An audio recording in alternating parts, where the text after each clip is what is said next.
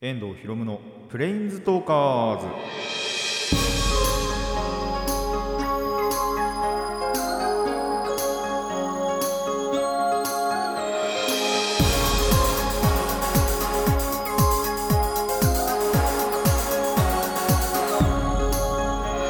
ラジオの前の皆さんこんにちは。遠藤博夢のプレインズトーカーズ。パーソナリティの遠藤博夢です。この番組はマジック・ザ・ギャザリングのプレインズウォーカーたちがさまざまなスカイへ旅できるがごとくさまざまな話をしようという番組です。いやー半袖です。えー、半袖です。ただいま。僕が。ただいま僕は半袖です。えー、まあそれぐらい暑いってわけじゃないんですけどあやっぱねあれですね。結構気温ガチャガチャしてますね。すんごい寒い日もあれば、まあ、夜は基本的に安定して寒いんですけどやっぱ昼間が結構暑いこ暑いって感じることはでもやっぱり多くて今日は、まあ、今のところそうでもないんですけどこの収録日は。そうでもないんですけどまあでも上着羽織ってれば下は半袖でいいなって思ってで今その上着も脱いだんで、えー、マジで半袖です。それぐらいですね。まあまああったかいなって感じですね。ちょうど秋なのかなこれぐらいが。っていう感じがします。やっと来たなって。一回なんか冬に行ってから秋に戻ってきたなっていう。一回やっぱ寒かったじゃないですか。なんでその時はやっぱり長袖ちゃんと着てでその上にさらに長 T 着て、えー、と上着羽織ってフリース着てって感じだったんですけどそれがですねまあ今半袖にフリースでいいなっていう感じはしますね。それぐらいちょっと暖かかったりするんでまあまあまあ暖かいねっていうか秋になったな秋が戻ったなっていうのはいいところかなって思うんですけども。いやーなんでね皆さんもあの天気予報を見たりなんだりしてぜひねあのその日に合った格好っていうのは、えーした方がいいんじゃないかと思いますがプラスですねまあこれはどうだろう天気予報にあったのかな？あの急に雨にも降られましたね。ちょうど今日はですねあの 傘を持ってきてたんでなんか降りそうだなって思ったんですよ。なんとなく。で一応出る前家出る前にあのー確認して携帯で確認してでまあやっぱギリ曇りとかしかなかったんですけどまあ降ったら嫌だしって思って傘持ってったらあの駅降りたら、えー雨が降ってたっていうことがあったんでそういったところもねやはりあのーかもしれないぐらいの域だったらやっぱり持ってきていいんじゃないかなと思いますのでまあ天気もね変わりやすいですから日本はねっていうことなんでそういったこともね、えー気をつけつつえー戻ったのかわからない秋を楽しんでいただけたらと思います。過ごしやすくなったからな。なんか僕もやっぱいろいろやりたいなとは思ってるんですけどまあちょっとままあ後でも話するんですけどあの友達とね話した時に卓球またやりたいなっていう話をしたらあのいつでも誘ってくれていいっていうことを聞いたのでまあ僕も暇な時ですけども、あの誘ってみたいなとも思ってますのでまあそれはねやった時には話そう話をできればと思いますが。あとねあそう。半袖な理由もう1個あってやっぱ歩くと暑いんですよ。そう。いくらねあったかいぐらいなんでやっぱちょっと動くとね暑くなっちゃう。っていうのがあって半袖っていうのもあるので、えーそういった体質の方僕と同じようなね体質な方は体質なのかな？分かりませんけども、えーやはりね半袖まだまだ残しておいていいのかなと。そう実はまだ衣替えもしてなくってあのーバリバリ普通なんだろう普通に使う通常のタンスには半袖がね半分以上入ってるっていうことなんですけど。でもやっぱ23着残しといてもいいのかなって改めて思いましたね。完全にやらないやりきらないっていうかあの長袖にしきらない方がいいのかなっていうのはちょっと学んだんで皆さんもぜひ参考にしていただけたらと思います。それではラジオ始めていきましょう。遠藤ひろむのプレインズトーカーズ。今回もレッツプレインズトーク遠藤ひろむの。遠藤ひろむの。遠藤ひろむの。プレインズトーカーズ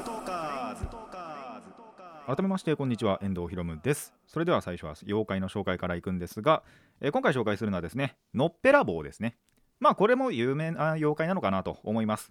えー外見はね人の形そのものなんですけどもその顔には目や鼻や口がない、えー、まっさらなね感じの、えーそんな妖怪と、まあ、顔がない妖怪となっております。で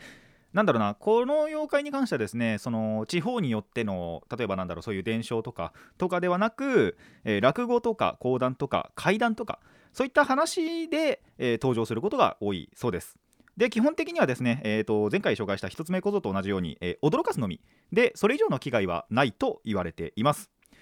でこの妖怪に関して、まあ、キーワードの一つとしてはサイドの回というものがありましてこれどういうことかっていうと2度にわたって驚かすっていう意味なんですけどもなんでまずその1人目というかまあとある人間がいてそれがのっぺらぼうに出くわしちゃいますと。でもちろん当然驚いてあのその場から逃げるじゃないですか。で逃げた先の、まあ、例えば家とか民家とかに入ってかくまってもらおうと思ったらその民家にいるのもまたのっぺらぼうみたいな二段構えの、えー驚かし方をするっていう話が多いそうですね。そういうことをサイドの回と言いますのでこちらも覚えておいていただきたいなと思います。でそんなのっぺらぼうのルーツなんですけどももともとはですね、えーヌッペフホフという、えー妖怪が江戸時代の絵巻にはいるんですよ。絵には描かれてて。ただどういう妖怪かはっていうところまで書かれてないんですね。本当に名前だけがあってヌッペフホフというあやかしありみたいな、えー文だけしか書かれてないやつがいたんですけど、えーそれもやっぱりその顔がないというよりはまあなんだろう全身肉の塊みたいな妖怪らしくまあ似た妖怪がそのなんだろうな伝承によってどんどんどんどんちょっとその鉛り方とかで変わってきてのっぺらぼうと言われるようになったんじゃないかと言われています。まあこれは別の妖怪とするね説もありますので鵜呑みにはしないでください。で、えーここからもう一つね豆知識をご紹介するんですが、えー、デコボコがなくすべすべした物体。まあ卵とかですね一番簡単なのが。のことや、えー主義主張を持たない無個性な人物のことを形容してのっぺらぼうということもあるそうです。なのでね、えー周りにそういう方がいらっしゃったりまあそういったまず物体をね、まあ、卵が卵しかちょっと思いつかなかったんですけどてかあの説明のところにも卵などとしか書かれてなかったんで、えー卵しかちょっと今は思いついてないんですけどもそういうものを見かけた際はですねのっぺらぼうだなと、えー言ってあげてください。ちなみに僕ものっぺらぼうです。主義主張ないんですよ僕本当に。あのーそれこそ友達と一緒に話してる時に言われたんですけどえっ、とお前その嫌と言えない人間なのかって言われたことがあってつい最近なんですけどね。あの嫌って言えないわけじゃないんですよ。だあの嫌なことは嫌だって言うんですけどそうじゃない場合って別に断りもしないなっていうことがあって。なんでその時に返したのはそう嫌と言わえ言えないんじゃなくて言わない人間。ただそれで結局主義主張はなくってこうしたいああしたいっていうのはあんまり言わないんですよ。まああっても言わないというかそれも。っていう人間なんでね。まあ無個性ってところが違うかなとも思うんですけど。まあ無個性うん個性あんまないかな。っていうこともあるんで、えーほぼほぼのっぺらぼうです。ほぼね。あの7割8割のっぺらぼうです。っていうことはね、えーご紹介していきたいなと思います。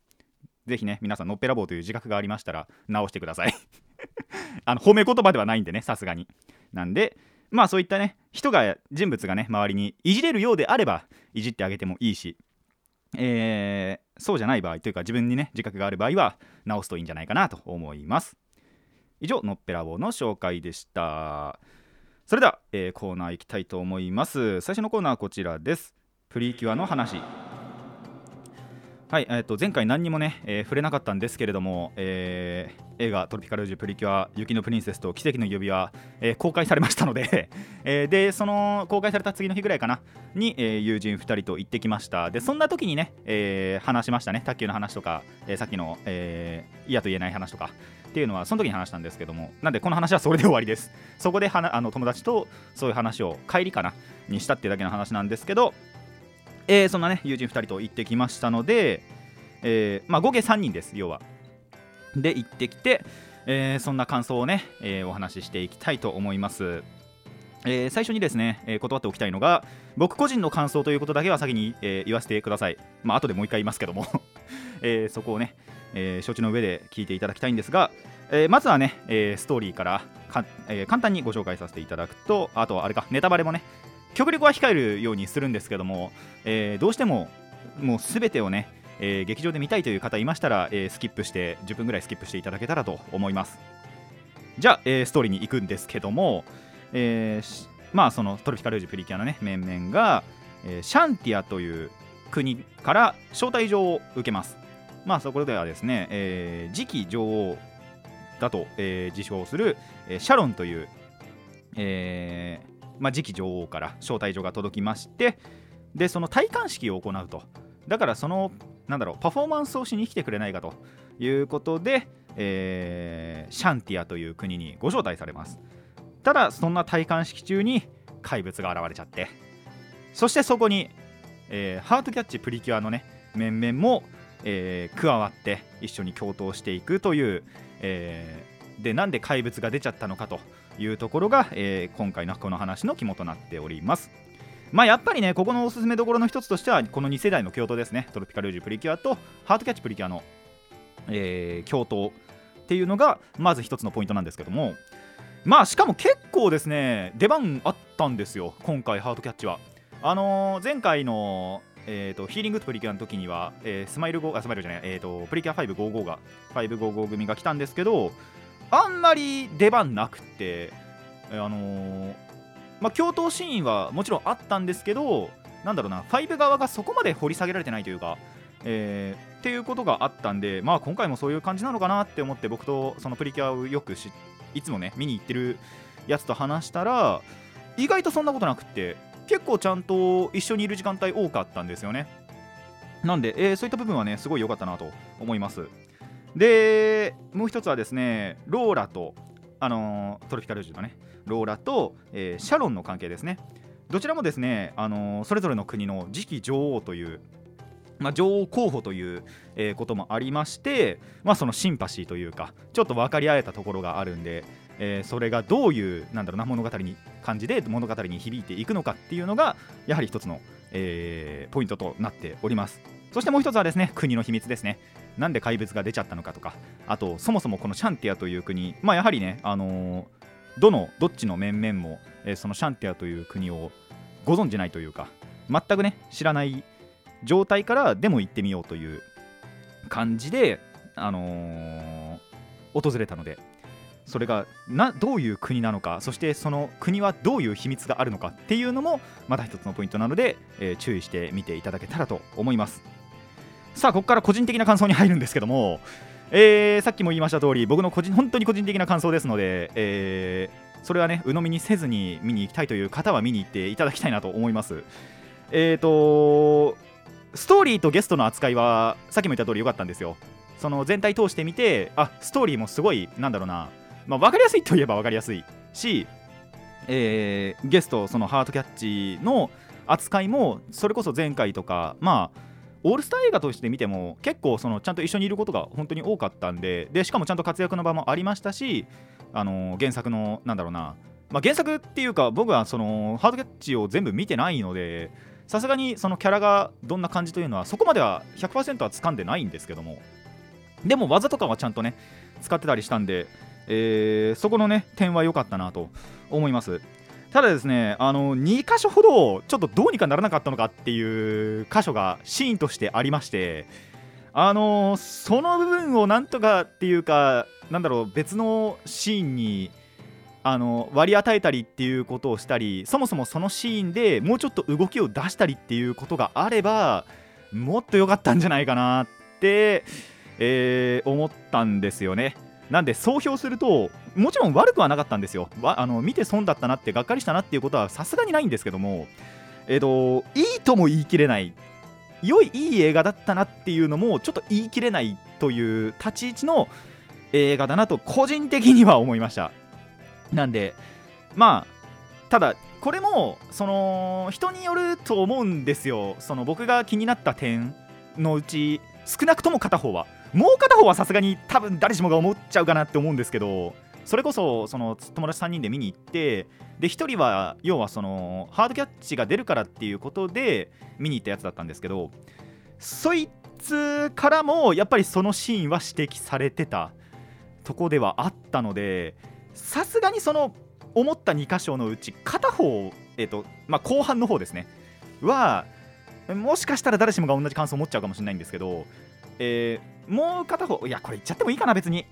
言っちゃおうか。えっとですねズバリその前半の方での気になるところを一つ言わせていただくと、えー変身シーンなんですよ。がえっ、と長い。なんでかっていうと一人一人の変身のバンクをフル尺でやっちゃったから。でこれどうなるかっていうと大体まあその1人当たり変身のそのなんだろうなバンクにかかるのがまあ少なくとも1分半から2分ぐらいはかかると思うんです。がトロピカルージュって5人いるのでまあ全部合わせれば10分弱ぐらい変身シーンだったんですよ要は。でそれをやっぱりその見たいっていう方絶対いると思うのでなんでそういう方にとっては絶対いいと思うんです。ただやっぱ見慣れてる組というかやっぱその本編でちゃんと見てるっていう方にとってはアニメの尺でよくねって思うんですよね。そうすればそれこそその1つのバンク5人分を1分半とか2分で済ませられる。で残りの要はなんで4人分ぐらいの尺をそれこそ戦闘シーンでもいいし、まあ、会話のシーンでもいいしに割り当てられたんじゃないかなっていうのは、えー僕と、まあ、一緒に見にいつも一緒に見に行く方の友達とで意見は一致しました。なんでまあそれを逆に見たいという方は、えーいいかもしれません。あのー長いフル尺でね見れるというかそれを見たいという方はいいですけど、えーそうじゃない方にはちょっと辛い時間かなとも思いますその時間がね。でしかもその分をやっぱりその他のシーンに絶対割り当てられたなと思ったんで、えーどうにかなんなかったかなと思いましたね。っていうのが一つ。で後半の方はさすがに言いませんこれあのネタバレすごい含んじゃうんでそっちは言わないんですけどもそうねちょっとやっぱいいとは言えなかったかなという感じだったんで、えーさっきも言った通り悪くはなかったけどいいとも言い切れないそんな映画となっておりますが、えー個人個人的な感想なので、えーぜひぜひ気になった方はねやはりその畑の活躍ちゃんとありますんででトロピカルージュもちゃんと活躍しますので、えー見に行っていただきたいなと思います。まあ、まだまだ、あのー本当に始まったばかりでね、公開されたばかりなので、えーまあ、大体2、3ヶ月ぐらいはね、続くと思いますので、えー気になった方、えートピカルージュ、ハートキャッチの活躍が見たいという方は、ぜひ映画館に足を向けて、そして、えー雪のプリンセスと奇跡の指輪を、えー見ていただきたいなと思います。以上、プリキュアの話でした。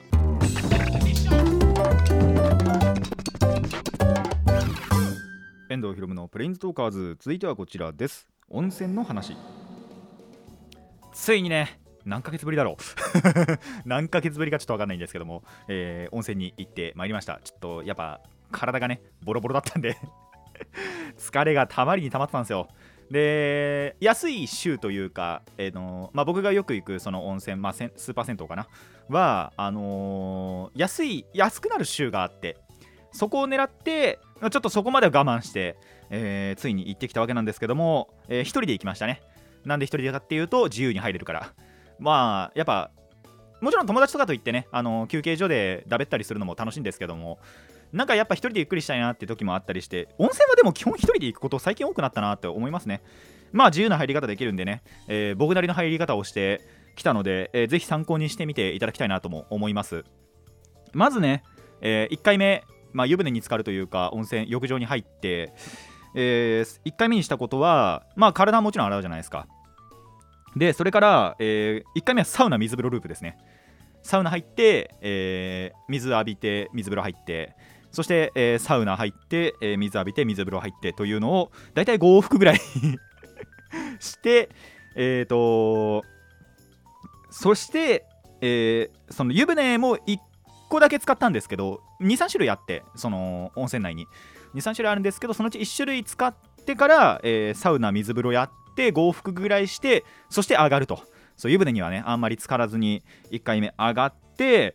やっぱ温泉上がるとね、あのーコーヒー牛乳とかが自販機であったりするんですがちょっとそれは飲まずに、えーオーロポをね飲むという。オーロポというのはですね、えーまあ、知ってる方は知ってると思うんですけども、えーオロナミン C とポカリスエットのミックスです。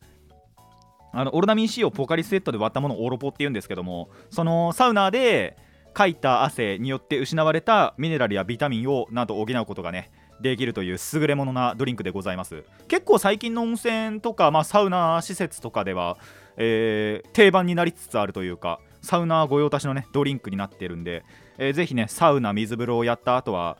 まあその温泉じゃなくても本当にただのねサウナ施設だけってあるじゃないですか。そういったところでもあると思うので、えーこのオーロポをね試してみてください。効果は知りません。それが100%効いたかって言われるとまあプラシーボだなっていう感じですね。ただまあ健康にはなれますので、えーぜひ試してみていただきたいなと思います。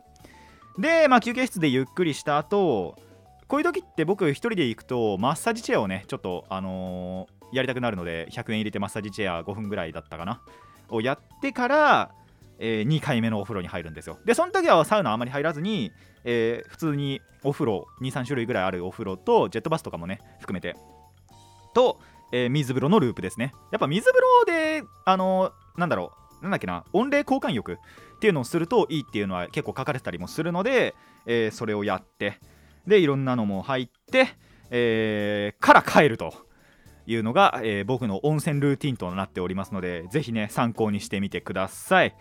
まあやっぱその中のなんだろうな1個やはりやるならオーロポがね一番いいのかなと思いますのでえーあでそうえっとさすがに2回目上がった後は、えーコーヒー飲みましたね。僕は基本的に風呂上がるとコーヒー派なんであこういった温泉ではね。温泉ではコーヒー派なんで、えーコーヒーを飲んででえっ、とそうえっ、ともう1個ね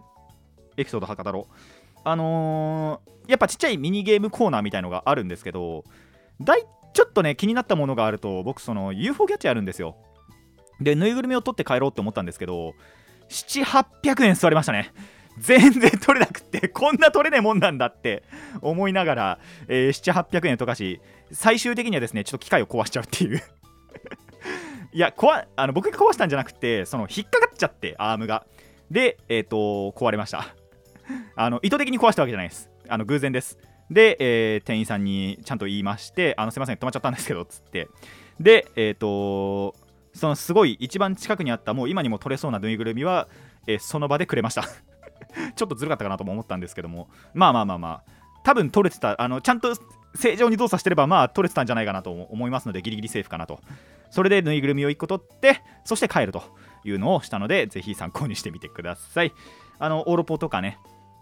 えっ、とまあゆっくりするってのもねもちろん大事だしマッサージチェアもねまあマッサージチェアはあるとこないとかあるかなとは思いますけども、えーそういったところでやはりゆっくりすると次の日だったかなあのバイトがあったんですけどまあ体が軽かった。肩以外。あの今でもちょっと肩がねだいぶ重いんですけどもそろそろお祓いでも行こうかな。あのーそう肩はねちょっといつでも凝っちゃってるんですけどもそれ以外のね体なあのー肩以外の部分は結構軽かったなって感じたのでやはりね温泉は必要だなと思いましたね。すごいなあれもう行ってる時週1絶対行ってたのに今1ヶ月に1回行ったらいい方ですからね。ただまあそういったことでね感じで、えーこれからも疲れが溜まった時には行きたいと思います。皆さんもねぜひ疲れが溜まった時はまあこれ何回も言ってることですけども温泉でもいいしなんかカラオケとかでも何でもいいし自分のストレス発散できる方法、えー自分がリラックスできる方法っていうのを、えー試してそして社会を生き抜いていってもらえたらなと思います。次はカラオケかな。行きたいなと思ってるのはねカラオケかなとも思いますが。いや歌いたい歌あるんですよね。なんでそれ歌いに行けたらなと。ただ他のところにもやっぱお金かけたいなともねちゃんと思ってるんで、えー落ち着いたらかなって感じですね。まあ行ったら行ったでまた、えーレポートしていきたいと思います。以上温泉の話でした。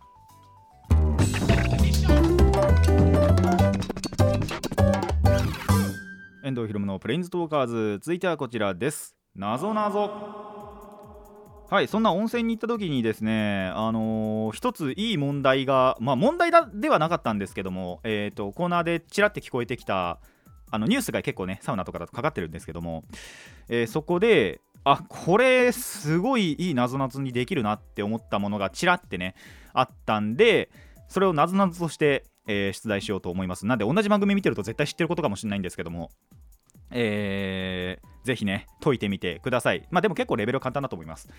えっ、とまあ看板にね春とあ漢字でいいんですけど春夏冬と、えー書かれております。さあ今何をしてる最中でしょうと。いうのが今回の問題となっております。えーまあエンディングすぐね行くと思うんですけどももしね考えたいという方は一時停止していただいて考えてそして分かってから再生していただけたらと思います。さあまああのー僕はですねこれはまあ要は本当になそのテレビではなぞなぞとして別に出されたわけじゃなくなんだろうな一つのななんて言えばいいんだろう。まあこういった風景がありましたよみたいなねところでやったのを無理やりなぞなぞにしてるっていうだけの話なのでえーともともとはねそういったなぞなぞとして出されたわけじゃないんですけどもなんで考える時間がなかったんで要は解いてないわけですよ。ただまあ結構簡単なレベルの問題なんじゃないかなと思いますので、えー自力で解きたいよと思った方はぜひね一回停止していただいて分かってから再生かけていただけたらと思います。以上えーまあ、答え合わせはね、えーエンディングでするんでコーナーとしてはここまでにしたいと思います。以上なぞなぞのコーナーでした。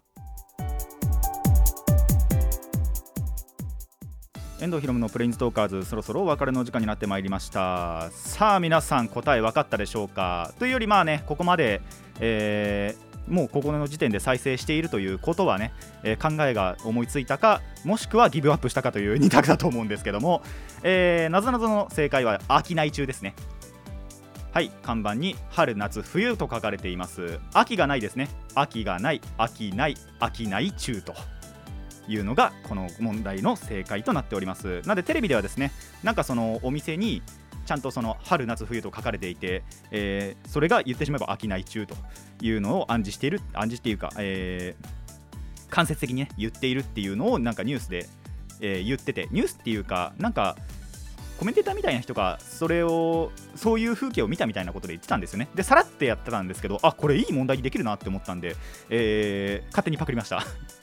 まあお金取ってないんでね著作権とかは出ないと思うんですけども、えーそういったことでね、えー、なぞなぞがありましたのでなんでこれちょっとなぞなぞとしてやりたかったなと思いましたね。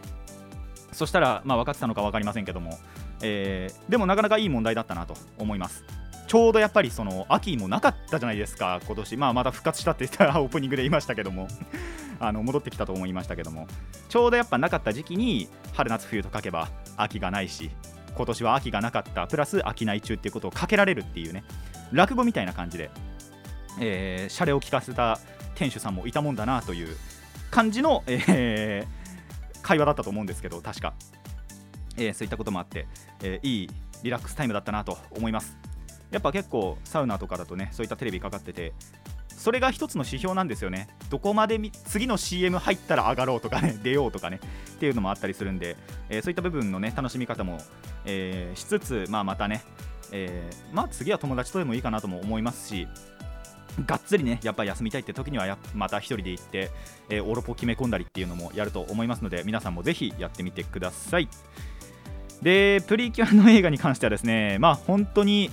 えっ、と個人的感想ということだけ言わせてください。あのこれでね売り上げ落ちて僕のせいになっても嫌なんで。あのただ気になってしまったものはしょうがない。本当に。でそれをなんだろう隠してあのーなんなんだろうな。ただ進めるだけっていうのもさすがにまずいかなって思うことではあるので。本当に、えーそういうのなくね見ていっていただきたいなとは思いますね。あのやっぱ見たいという方がね見ると思いますのでぜひぜひ、えーそれこそハトキャをね見たいという方あのハトキャを見てたという方今になってもね同じような活躍をしていますので同じようなキャラクターでちゃんと。同じようなじゃねえな全く同じキャラクターだなそりゃ。はいキャラクターね全く変わらずに活躍しますのでぜひ見ていただきたいと思います、えーこの番組ではお便りを募集しています。疑問や反論意見はもちろんのこと、えーリクエスト朗読や、えー妖怪の紹介のリクエストも募集しております。どのお便りもラジキャスネットのメール送信フォーム、えー、ツイッターのリプ、えー匿名の場合はマシュマロまでお寄せください。そうあのツイッターから通知があってツイなんだろうそのツイッターもそのものから通知があって意外とツイート皆さん見てらっしゃるんですよね。20回とか30回とか見られてるツイートあるんであの皆さんがツイートを覗いてるのは知ってますからね。脅しじゃねえんだからっていう話ですけど。あのただえー見られているということでね、えー嬉しい限りですけども加えてお便りもいただけたら嬉しいなともっと嬉しいなと思いますので、えーぜひぜひ、えーその辺のところまでお寄せいただけたらと思います。それでは今回はここまでといたしましょう。遠藤博夢のプレインズトーカーズ。ここまでのお相手は遠藤博夢でした。また次回もレッツプレインズトーク